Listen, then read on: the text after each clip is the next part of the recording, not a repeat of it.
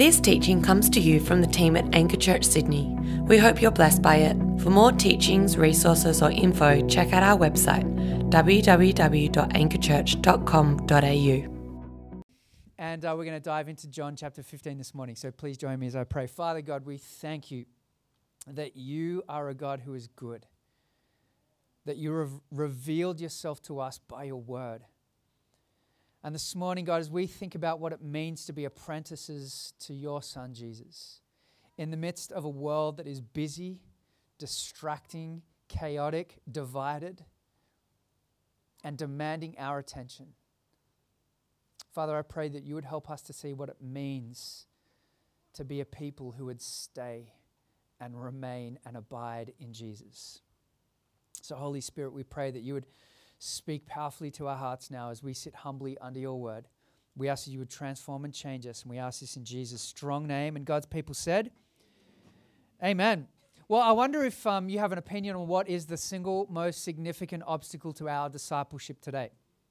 The one thing, if you had to pick one thing, what is the one thing that is the single most significant obstacle to our discipleship today? And you may say, well, of course, it's secularism, right? It's the rising tide of secularism in our Western context. It's the decline of church attendance and the rise of all of this progressive stuff going on. That is the biggest threat to our discipleship apprenticeship to Jesus. Or perhaps you might say, well, no, in fact, the, the, the, the, single biggest threat is a loss of theological clarity. It's people needing to understand the truth of God's word. Or you might say, well, no, it's really about people praying. If people would pray more, then, then we would be able to know what it means to be a disciple who is apprenticed in the way of Jesus. I want to suggest to you this morning that the single biggest obstacle to our discipleship to Jesus today is our inability to spend time with Jesus. Our inability to slow our lives down enough to spend time with Jesus. It's the loss of what the, the church fathers would call the classic Christian rhythms and habits.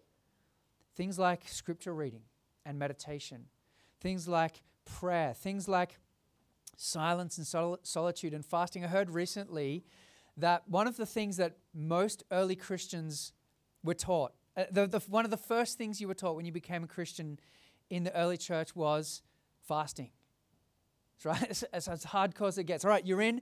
We're going to teach you how to fast, right? Today we want to lower the bar so much. It's like, yeah, just just download the 30 second reading on the Bible. Yeah, just do a 30 second thing. Make it as easy as possible. A loss of the classic Christian habits.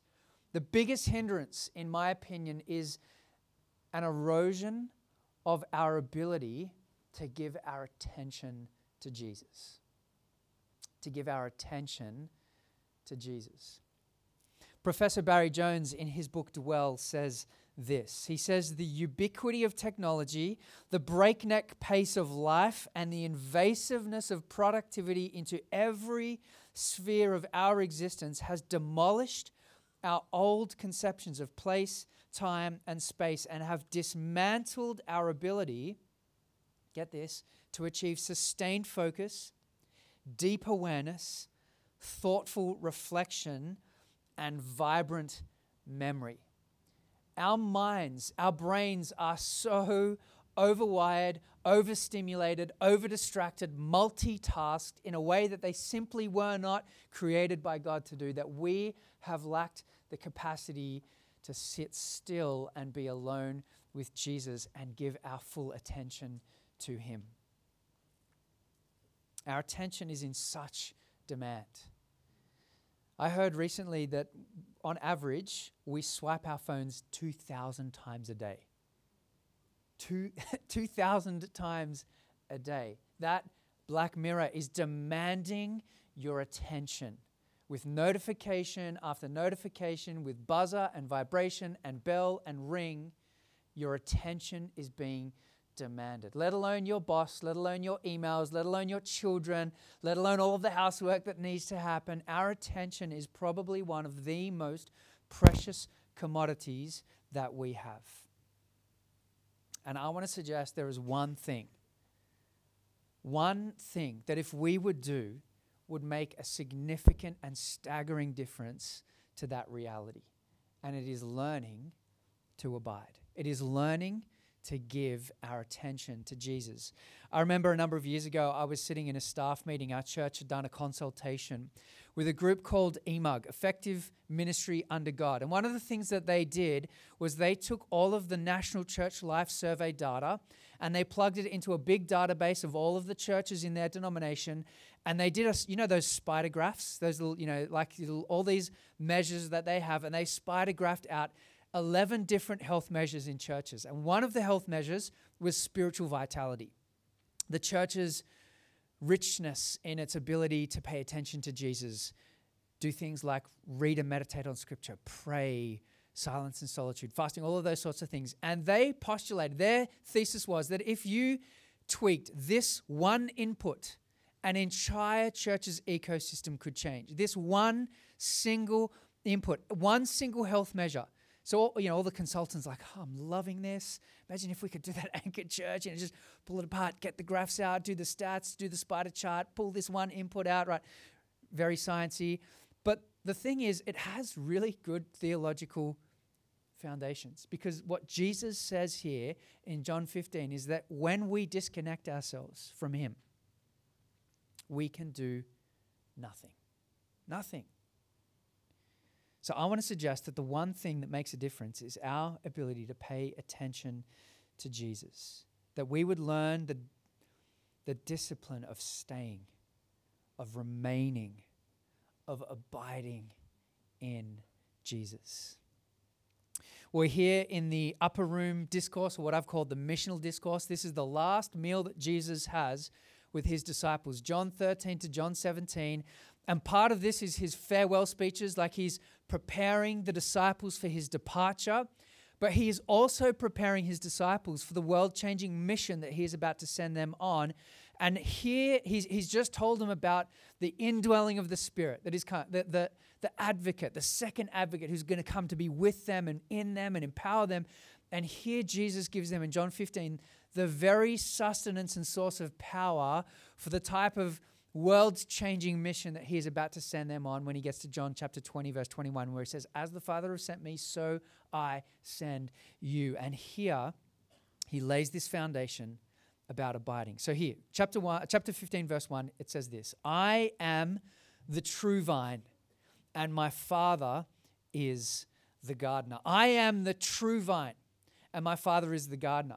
Now, these words that Jesus has, has used here, this agricultural metaphor that he's employing here. He hasn't just plucked this out of thin air because it's a convenient method of explaining a cause and effect relationship, right? Although that is absolutely true, there is something rich and profound here as Jesus uses this metaphor of the vine. And, you know, if you want to know how to read the, the New Testament, you have to understand the Old Testament backdrop that the New Testament is written in because there is some beautiful, rich imagery here about a vine.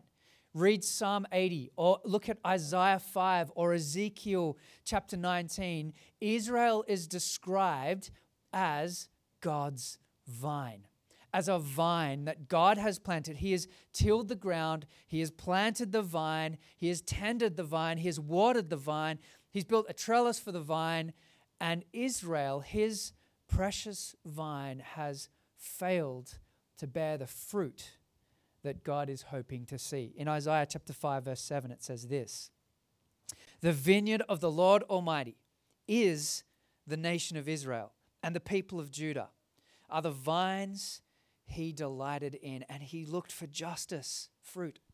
No justice, but he saw bloodshed. He looked for the fruit of righteousness but heard cries of distress. And so, as Jesus comes and uses this metaphor, this image of a vine, he's making a deeply profound theological point here that as the new vine, he is the new Israel, the obedient son. That where Israel failed to walk in obedience, Jesus has obeyed. Where Israel failed to bear the fruit in keeping with repentance, Jesus has borne the good fruit.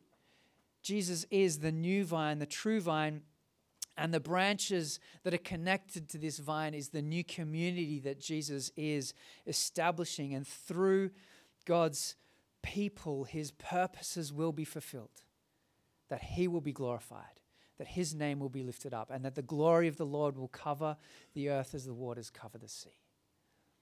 So this is not just a, a cool metaphor, right? There is something rich here. And so Jesus uses this metaphor to explain what he is doing in a profound way. And he says to them, You need to remain in me. Have a look at verse 4. Remain in me as I also remain in you. No branch can bear fruit by itself, it must remain in the vine. Neither can you bear fruit unless you remain in me. That word remain, it means to stay, to dwell, or other translations use the word abide to live, to make your home somewhere. Jesus will use this word 11 times in the 17 verses that Keith read for us. 11 times Jesus will say, Remain, stay, abide, live with, make your home in me. And the principle is this that fruitfulness on a vine is the direct result of connection to the source of life. So a vine draws nutrients up from the ground, draws water up from the ground, and sends those nutrients and the life giving things that a vine needs to produce fruit through its branches. That's the metaphor. And what Jesus is saying is that that principle of nature is true spiritually for us. That is a principle of apprenticeship to Jesus as well. That fruit in our life is a direct result of our connection, our abiding, our remaining in Jesus. He repeats himself in verse 5. He says, Remain in me as I remain in you, and you will bear much fruit. If you don't, you'll be cut off.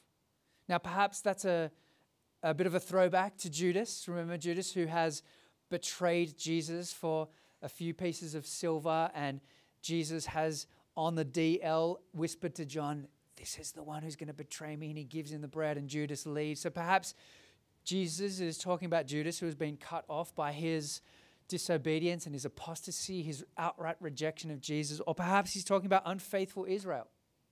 But whatever he means there, the point is this none of us take you know, a, a, dead eucalyptus branch and bring it home and put it in a vase in the hope that bananas will sometime magically.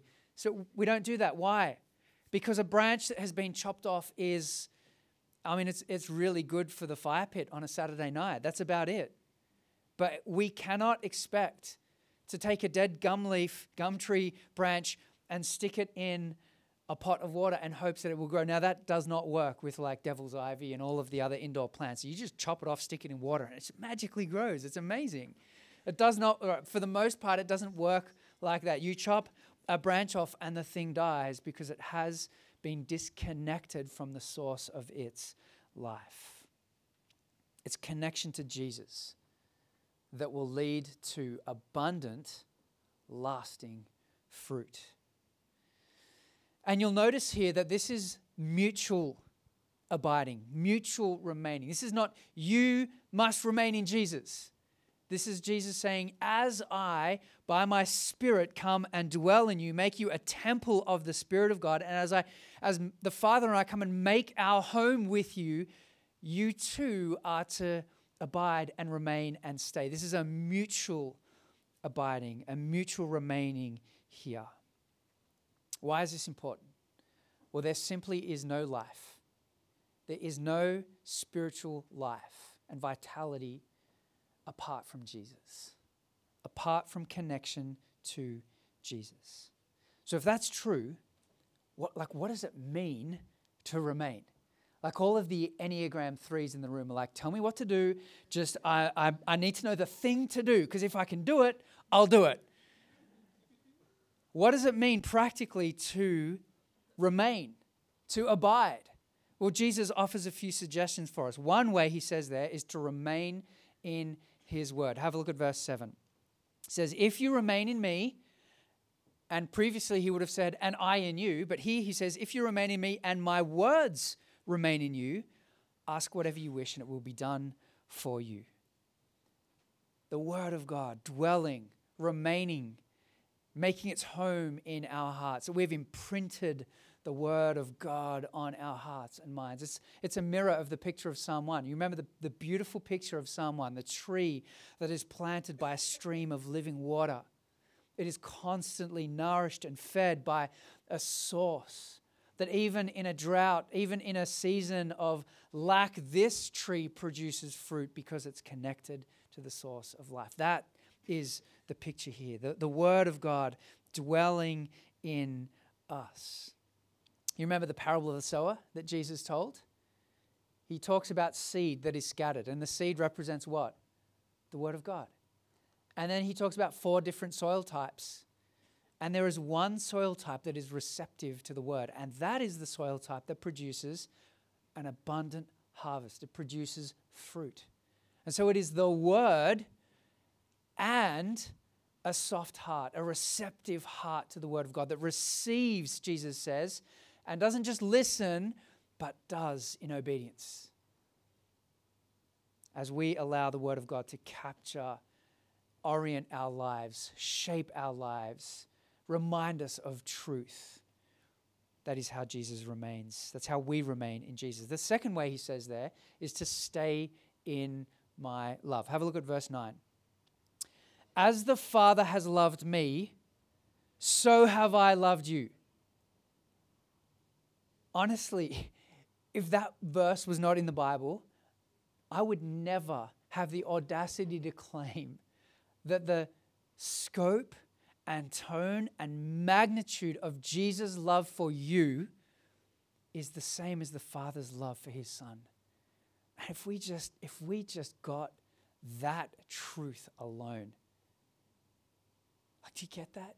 Jesus loves you as much as the Father loves the Son. The Father's love for the Son is infinite unending. And Jesus is saying that I love you like that. I love you that much. As it's a staggering truth. Like just carry that. Meditate on that truth this week. Let that truth stir your affections for Jesus this week. As the Father has loved me, so have I loved you. Now, remain in my love. Stay in my love. If you keep my commandments, you will remain in my love, just as I have kept my Father's commandments and remain in his love. Jesus is saying, Look, you've seen this on display. You know what this looks like. I've lived in the Father's love by walking in obedience to his commands. You have the model. Now go and do it. Remain in my love. This means we, we don't move past the suffering servant, the, the foot washing Savior who kneels to wash our feet. It means we don't move past the cross being the clearest demonstration of God's love for us that He could possibly ever give. We remain in His love. Our, our belovedness, if that's even a word, that is the truest thing about me. That is my primary identity. I am staying in the love of Jesus. But I think the sad reality is for too many of us. For too many of, of us, it's our fluctuating love for God, our up and down love for God. We love God on Sunday, and then on Friday night, when something bad has happened in our week where we're just not feeling it, we're not vibing our faith anymore. And that becomes the substance of our faith, right? Rather than God's unchanging, unconditional, always and forever love for us. That needs to be the substance of our faith, not our fluctuating emotional response to God. Remain in God's love. Means not letting our feelings direct our faith, but allowing our faith in the finished work of Jesus and God's love that He has poured out for us in abundance. So to abide, to remain, means that we would stay in the truth of God's word, that we would remain in his love for us and not move past that. This is about enjoying our union with Jesus. It's about friendship with Jesus. As we open our, the scriptures, we open our Bibles, and God speaks to us, and the Spirit illuminates things in our life and perhaps even brings conviction, and we respond to His work. This is loving union, and it's about friendship with Jesus. See, that's what He says there. I no longer call you servants. A servant doesn't know his master's business. I call you friends. This is an invitation, as we saw last week, into loving union with Jesus. You know, I suspect that um, that COVID will be remembered. Maybe I don't know as as we look back in the last, you know, 15 to 20 years time. I suspect that COVID will be remembered as a season where God shook the church up and sifted the church because people have been scattered like they've never been before. And one of the things that I keep hearing, if the chatter is true, if this is not just pastors, you know, um, you know, owning something now that they felt like they didn't have an excuse to own in, in, in the past, right? But if the chatter is true, many people have left churches. Many people, and, and they, you know, people haven't left because they didn't like the church. They haven't left because they had a beef with the pastor, although sometimes that is the case. They've, they've just they've just drifted. Like after two years of church online and not really being plugged into community, just, just haven't come back. And I want to say if, if that's you in the room here today, or if you're listening online to this, I don't know, whenever, then can I implore you and plead with you to not leave Jesus, to stay with Jesus to remain in his love for you, to sit under his word humbly, to stay, to abide. Well, Jesus says that those who remain, those who abide, those who are enjoying this loving union of Father, Son, and Holy Spirit, they will bear much fruit in their lives. No, in fact, he doesn't say that. He says that they will bear abundant and lasting fruit in their lives. That's a beautiful promise. They will bear abundant and lasting fruit. So, what is this? Firstly, let's go to verse 8. He says this This is to my Father's glory that you bear much fruit, showing yourselves to be my disciples. Now, th- that word showing literally is becoming. It's like the way that we become disciples is by allowing our loving friendship with Jesus to produce fruit in our lives. Right? It's a cause and effect. When you're connected to the source, the life source brings life to your life and bears fruit in your life. And not just a little bit of fruit, much fruit and lasting fruit. So, what is the fruit? There's heaps of discussion about what the fruit is, but I want to suggest to you it's anything that is prayed for in the name of the Father that He gives in our life. It's things like obedience. Oh, Jesus talks about obedience here. It's things about the joy that comes from obeying Jesus. It's the peace that was mentioned last week. It is loving each other. And it is also witness. It is also disciple making. Have a look at what it says here in verse 16. Jesus says this You did not choose me, but I chose you and appointed you that you might go and bear fruit, fruit that will last. What did Jesus do with the 12 disciples? What did he do? He chose them, he called them, he appointed them, and then he sends them on this world changing mission. I mean, it sounds very great commission ish, doesn't it? Calls, appoints, and sends. And this word here that Jesus uses, appointed, is a word that Paul uses quite often in the New Testament in 1 Timothy 2:12, Acts 13 of appointing someone to a task of ministry. What Jesus has in mind here, part of the fruit that he expects comes out of a life of loving union with him is the fruit of making disciples, that the disciples would continue to do what Jesus has been doing with them. Disciples who make disciples, who make disciples, who make disciples, who make disciples. That is part of the fruit.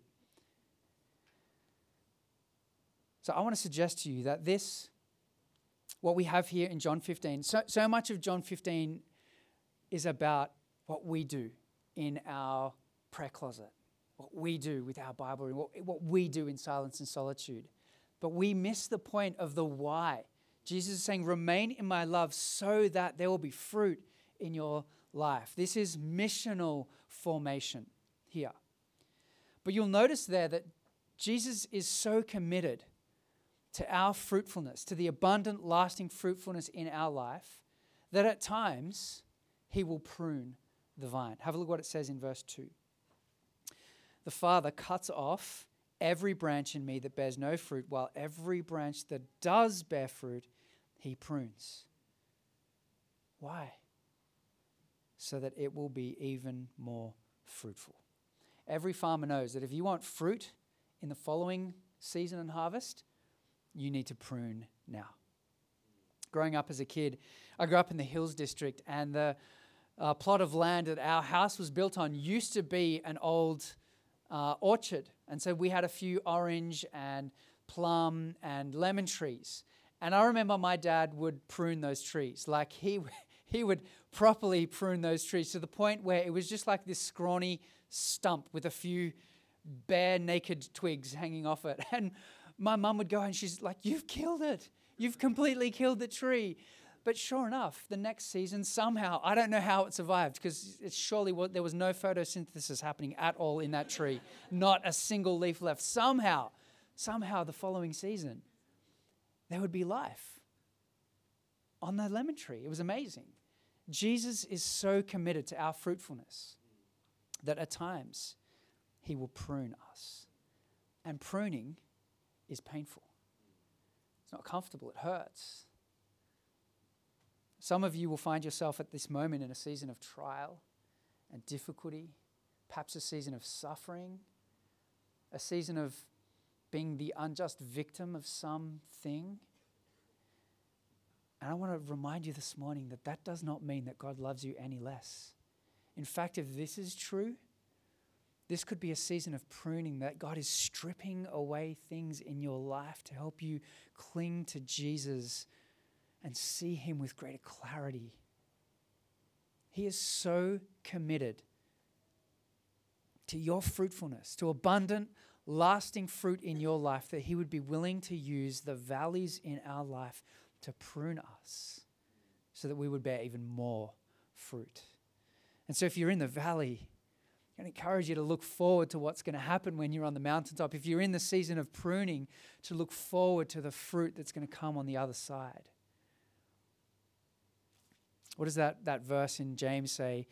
That we consider it pure joy whenever we face trials of many kinds because we know that the testing of our faith develops perseverance. Or that verse in Romans 5, I'm, I'm trying to bring it to memory, like the, the sequential succession of, you know, suffering produces character, which produces something, it produces hope, you know, in the end. It bears fruit in our lives. And so I want to encourage those of you who are in the season of pruning right now not to lose heart, to remain in Jesus, to stay there, because I promise you, if you remain attached to Jesus, the promise here is that you will bear abundant, lasting fruit in your life. I want to say quickly in closing um, a, a few quick things. If you are here this morning and you would say, I am not a Christian, I do not follow Jesus at all, I'm not really resonating with this stuff, my question to you this morning is, what is the source of power that produces your desired fruit in your life? Like, what is it? And is that source healthy? And is that source producing the type of fruit in your life that you're hoping it would? Because I want to suggest to you this morning that it is only the life that flows from Jesus that produces the types of fruit in our lives that we are all looking for.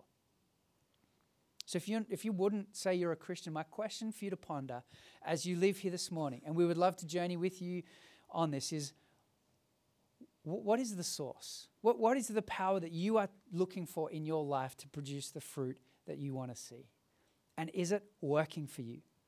But for those of you who do identify as a follower of Jesus, as a Christian, I want to talk about this. This vine metaphor here that Jesus gives us in John 15 is a picture of dependence, right? You cannot bear fruit apart from me. Like, in fact, Jesus says, apart from me, you can do. That's offensive to a culture that is so self. Don't tell me I can do nothing. Do you know how capable I am? This culture has been puffing up my ego, my ability, my potential my whole life. Who are you to tell me I can't do? And Jesus says there is nothing of eternal, lasting significance that you can do without me. That's dependence, and it's humbling, and we need to learn the lesson. This year, we've set a vision for our church family to grow in our prayerful dependence with God, to, to grow in our communion with Him, right? Not just our shopping list of requests, like I'm going to bring them before God with more ferocity than I did before, but to actually learn what it means to commune and enjoy the presence of God, to enjoy our friendship, right? The, this John 15 stuff. This is the year for that, for us. And my hope and prayer has been that every single person who calls this church home will experience a measure of prayerful dependence, of growth in prayerful dependence in your life. So I want to remind you of that, right? We've been, we've been doing this. The first Monday of every month, as a church family, we pray and fast together from noon on Monday to noon on Tuesday. We have a prayer meeting in our midweek space in Balmain to, to pause and to express a sense of dependence and need on Jesus. This is our year of prayer. The, the third thing I want to say is that for every habit and thing that forms us in our life, we need some form of trellis for the vine to grow on. We need some form of intentional structure in our life or you know be it a you know i have a, a set time in the morning or in the evening i have a, a habit that i have formed in my life so you, for those of you who've been here in the past, we've recommended to you Justin Earley's book, A Common Rule. He talks about a rule of life. And the rule there is not like, you know, 12 rules for life. It's one rule. And it's an ancient Latin word that we get the word trellis from, right? We need the infrastructure for the vine to grow on. What are the things in your life that you have in place that is allowing the vine to grow, the infrastructure that supports the spiritual growth that you want to see in your life? And I, I want to suggest to you that we need to go back to the basics. I was listening to a podcast the other week of a pastor in New Zealand, and my guess is the stats probably similar. He leads a very similar type of church demographic. He said his assumption as a pastor is that every person in his church under 40 doesn't know how to pray, doesn't really know how to read their Bible with any form of consistency. And I wonder if that's true for you, for us, for our church community. 93% of Anchor are under the age of 40 across all three churches. This is probably our youngest. 93%. Do we know what it looks like to be formed by those classic, basic habits of the Christian faith? To meditate on God's word. And I don't, I don't mean just opening the YouVersion Bible app, reading your plan, ticking the box, and moving on. I mean meditating, one of the, the habit that has brought more spiritual vitality to my life is the cheesy 90s acronym SOAP. Right? Christians are so good at acronyms. We're like, we're the best at it. And I realize it's super cheesy, but that little SOAP acronym has been life giving for me. I can still remember moments where God has just so clearly spoken to me as I've been sitting under His word. SOAP stands for scripture. I pick a verse, I read it, I meditate on it. I make some observations, oh, about that verse. Then I turn into a practical personal application for my life, and then I pray about that. That's meditation. That is allowing the Word of God to soak into all of our lives, our head, our heart, and our hands. We need to learn habits of what it means to meditate on the Word of God. Whatever it is, right? Jesus doesn't have some prescribed method of scripture reading. Like if you want to do the daily office, if you want to pray five times a day, pausing, reading a psalm, doing the whole thing, do that. What does it look like for you to pray? And not just attack the gates of heaven with our shopping list. Just ram the trolley, like, God, give me what I want, right? What does it look like? If those of you, for those of you on Getaway and heard Jenny's message about silence and solitude, like what, what does it look like not to just amen that message and then never put it into practice, but to live it out in your life? To, to slow down enough from the hustle and busyness of our lives to sit in silence before God. Like, could you do that for five minutes every morning? Could you do that for five minutes and just say, Jesus, thank you that you're here. Thank you that you're with me. And before I check my emails and before I turn the news on and before I jump on social media, I want to acknowledge your presence today. I'm just going to sit here for five minutes and enjoy being with you. I, I, if you did that, I promise you, it could transform your life.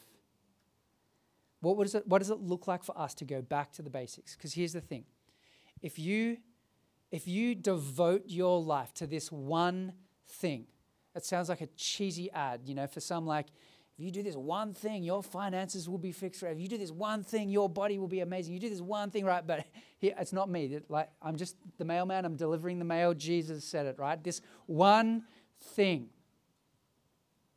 Enjoy loving union with Jesus. Devote your life to friendship with Jesus. And his promise is that we will see lasting, abundant fruit in our lives. Devoting our lives to friendship and union with Jesus. That is the most single important thing that you could possibly do. It's more important than your to do list, it's more important than your emails, it's more important than the demands of your boss, it is more important than your family, it's more important than your job. It's more important than your social media feed. It's more important than your friendship and social life. It is more important than anything. You know, when you travel on an aeroplane and um, they do the safety instruction, right? And what do they say to you? If in the event that the cabin loses pressure, a mask will fall from the ceiling. And what do they say? Throw the mask on before you help your children. Why do they say that? Because most, my, as a parent, I'd be like, quick, put the mask on, right? Because we're useless to help anyone else if we haven't first looked after ourselves. We're useless to help our children if we ourselves are dead. the disciples are useless to Jesus in his world changing mission if they have disconnected themselves from the vine. May we be a people who know, a church, gospel communities, who know what it looks like to be friends with Jesus, because that's what he calls you a friend. So, as the band comes up, we're going to transition to Lord's Supper this morning. I'm going to pray for us. I want to invite you to, on your seat, you should have the elements of a skerrick of bread there, if it resembles bread at all, and grape juice. I want to invite you to prepare those now.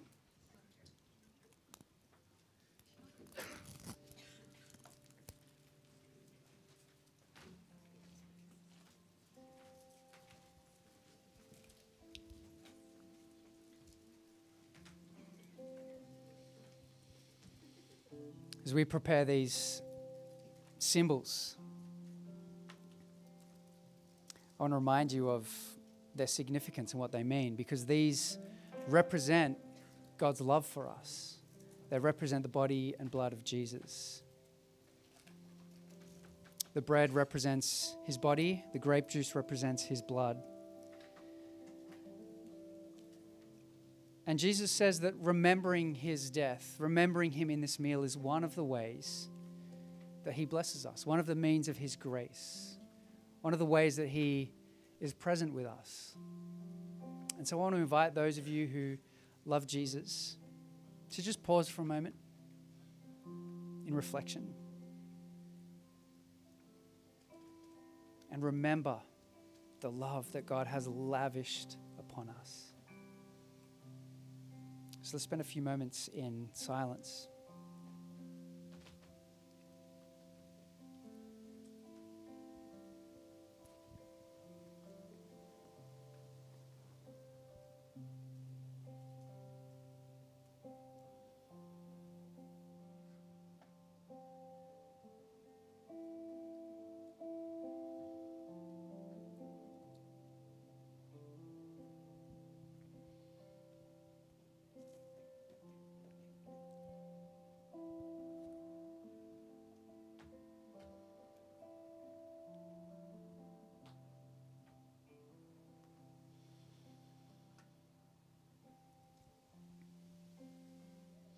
The night before Jesus died, he took bread and grape juice and saying to his disciples, he, he broke it and he said to his disciples, This is my blood of the new covenant.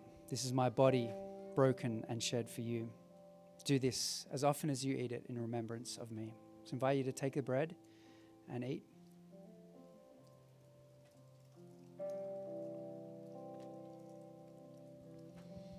To take the grape juice and drink.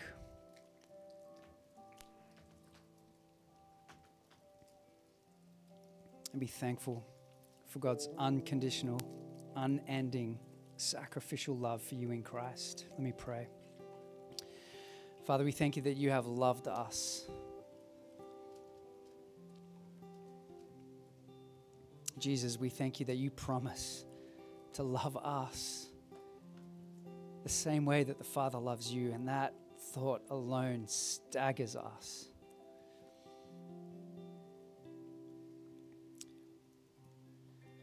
We confess that we need you in the busyness and chaos of our world. Thank you for the gift of this moment to, to pause and to be still and to give our attention to you, to give our worship to you.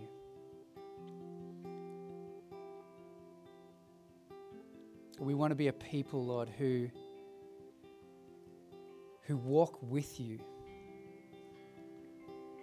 We want to be people, Lord, who know what friendship with you looks like.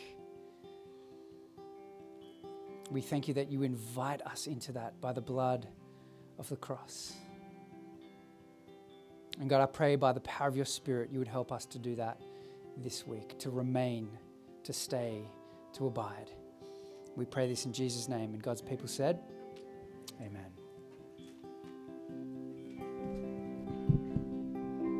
Church, would you stand and sing with us?